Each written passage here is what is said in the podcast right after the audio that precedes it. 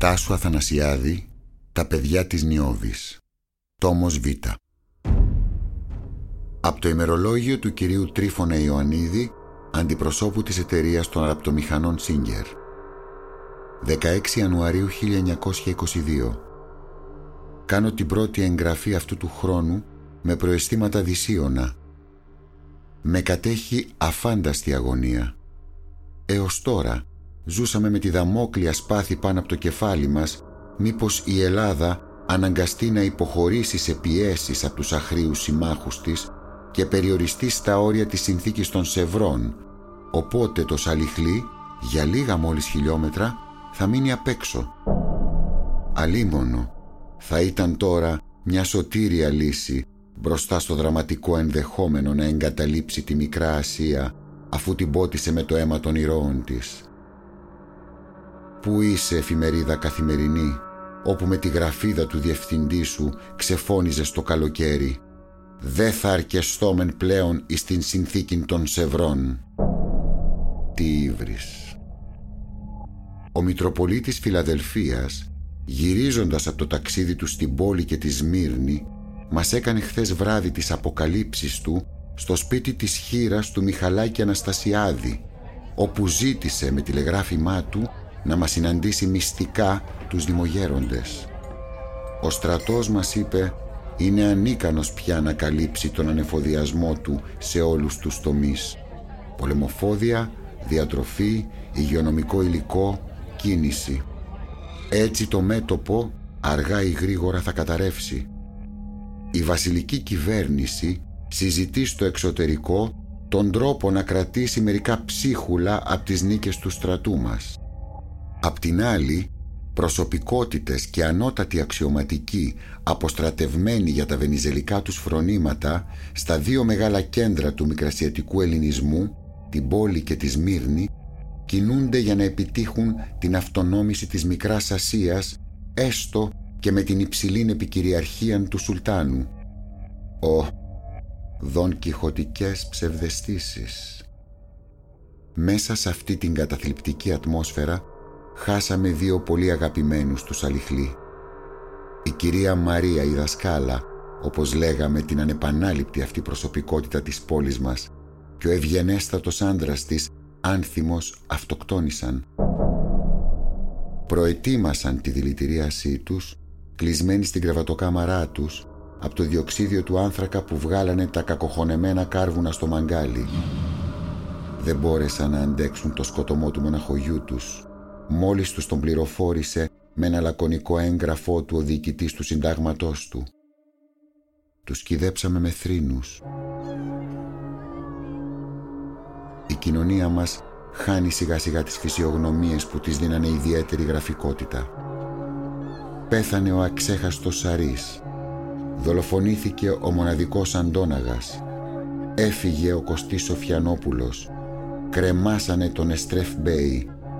Μας εγκατέλειψε η Μαντάμ Ζιζή. Καλογέρεψε ο Ιωσήφ Καμπουράκης.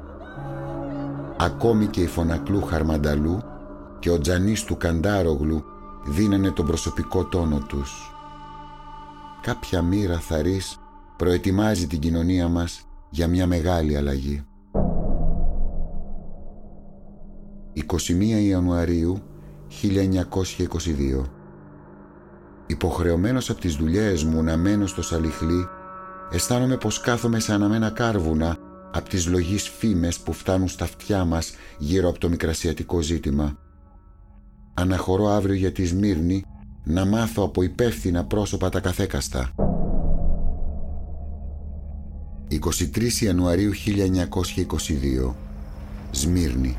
Ξενοδοχείων της Αλεξανδρίας Ήταν καλή σύμπτωση να μπει στο βαγόνι μου από τη Μαγνησία η αγαπητή Θάλια Σοφιανοπούλου η γυναίκα του χαλέμπορου Κωστή. Η παλιά δυναμική σαλιχλιώτησα είχε πάει στην αδελφή της για να τις μεταδώσει τα νέα από τους κύκλους της Μύρνης. Το εικόνισμα της Αγίας Αναστασίας της Φαρμακολήτριας στο μοναστήρι στο Χορόσκιοη δακρύζει. «Χάνομαι τον τόπο μας», μου ψιθύρισε. Έτσι έμαθα μέσα σε σάκρες όσα θα μου επιβεβαίωναν το ίδιο κιόλας βράδυ στα γραφεία της Αμάλθειας. Η υπόθεση της Μικράς Ασίας περνά την κρισιμότερη φάση της. Ο Σατραπίσκος Τεργιάδης προσπαθεί να διασπάσει τη συνεργασία ανάμεσα στην ηγεσία των Μικρασιατών ώστε τελικά να αποτύχει η δημιουργία μιας αυτόνομης Μικράς Ασίας. Η πρώτη υποψία για αυτή τη διάσπαση μου είπε ο νεαρός γιος του εκδότη της Αμάλθειας Χρήστος Σολομονίδης του είχε περάσει στη σκέψη από ένα περιστατικό που λίγοι τότε του είχαν δώσει σημασία. Σε μια επιθεώρηση μονάδων στο στάδιο του Πανιόνιου είχε κληθεί και ο αρμοστής. Ο επικεφαλής στρατηγός Δημαράς τον περίμενε με τους επιτελείς του κάπου μίαν ώρα.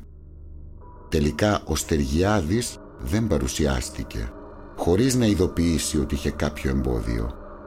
Ο στρατηγός, έξω φρενών, έδωσε εντολή να ματαιωθεί η παρέλαση. Καθώς αποχωρούσε, κούνησε το κεφάλι περίλυπος. «Αλίμονον, αλίμονον», ακούστηκε να λέει. 25 Ιανουαρίου 1922 Σμύρνη Ξενοδοχείων της Αλεξανδρίας Αυτό το αλίμονον, αλίμονον από τα χείλη του στρατηγού Δημαρά όπως έγραφα χτες το ψιθυρίζω κι εγώ μέσα στην απελπισία μου. Ο φίλος Κωστής Σοφιανόπουλος όπως το περίμενα με κάλεσε σήμερα το βράδυ σε δείπνο. Έχει πολύ απλώσει τις δουλειές του με παραγγελίες για λογαριασμό του σε τα πιτουργία του Ντεμερτζή και του Ουσάκ που τον έχουν αναδείξει σε σημαντική προσωπικότητα της μυρναϊκής κοινωνίας. Έτσι οι πληροφορίες του είναι αποθετική πηγή. Η Ελληνική Επιτροπή Μικρασιατικής Αμήνης που την αποτελούν, όπως μας είχε βεβαιώσει ο Μητροπολίτης Φιλαδελφίας, απότακτη, ανώτατη αξιωματική, πρόκριτη από την πόλη και από τη Σμύρνη, με επικεφαλής το Πατριαρχείο, σύμβουλός τους λέγεται ο Βενιζέλος, έστειλε έκκληση στον Έλληνα Πρωθυπουργό και τον αρχιστράτηγο Παπούλα, όπου διακηρύττει την απόφαση του μικρασιατικού ελληνισμού να υπερασπιστεί τις αιστείες και τους βωμούς του και να μην εγκαταλείψει τη χώρα του στο έλεος της αγριότητας των Τούρκων. Ο αρχιστράτηγος ανταποκρίθηκε αμέσως στην έκκληση, στέλνοντας στην Κωνσταντινούπολη τους αξιωματικούς Σαριγιάννη και Σκυλακάκη να συζητήσουν το θέμα της αυτονόμησης με τους εκεί παράγοντες και τον Πατριάρχη Μελέτιο, πάντα με την προϋπόθεση πως όλες οι σχετικές αποφάσεις θα ληφθούν με την έγκριση της κυβερνήσεως. Επίσης, με άλλη έκκληση στους πρωθυπουργούς και υπουργούς των εξωτερικών της Αγγλίας, Γαλλίας, Ιταλίας και Αμερικής, η οργάνωση υπενθυμίζει την άρνηση ως το 1920 της Τουρκίας να εφαρμόσει όσα προνόμια είχε υποσχεθεί στις μειονότητες με τα φυρμάνια του 1839 και 1856 επικυρωμένα από τις συνθήκες των Παρισίων και του Βερολίνου καθώς και τις εγκληματικές ενέργειες εναντίον των χριστιανών. Διευκρινίζει ότι στα όρια της συνθήκης των Σευρών οι Τούρκοι είναι μειονότητες σε σύγκριση με τους Έλληνες. Ότι αυτή τη στιγμή πολεμούν με τον ελληνικό στρατό 35.000 μικρασιάτες αποφασισμένοι να διασώσουν τη Μικρά Ασία από τη θηριωδία των Τούρκων ή να εκπατριστούν. Τέλος, επικαλείται τα χριστιανικά αισθήματα των συμμάχων ζητώντας την παρέμβασή τους για τη δημιουργία μιας αυτόνομης μικρασιατικής πολιτείας. Κουνήσαμε τα κεφάλια μας με σκεπτικισμό.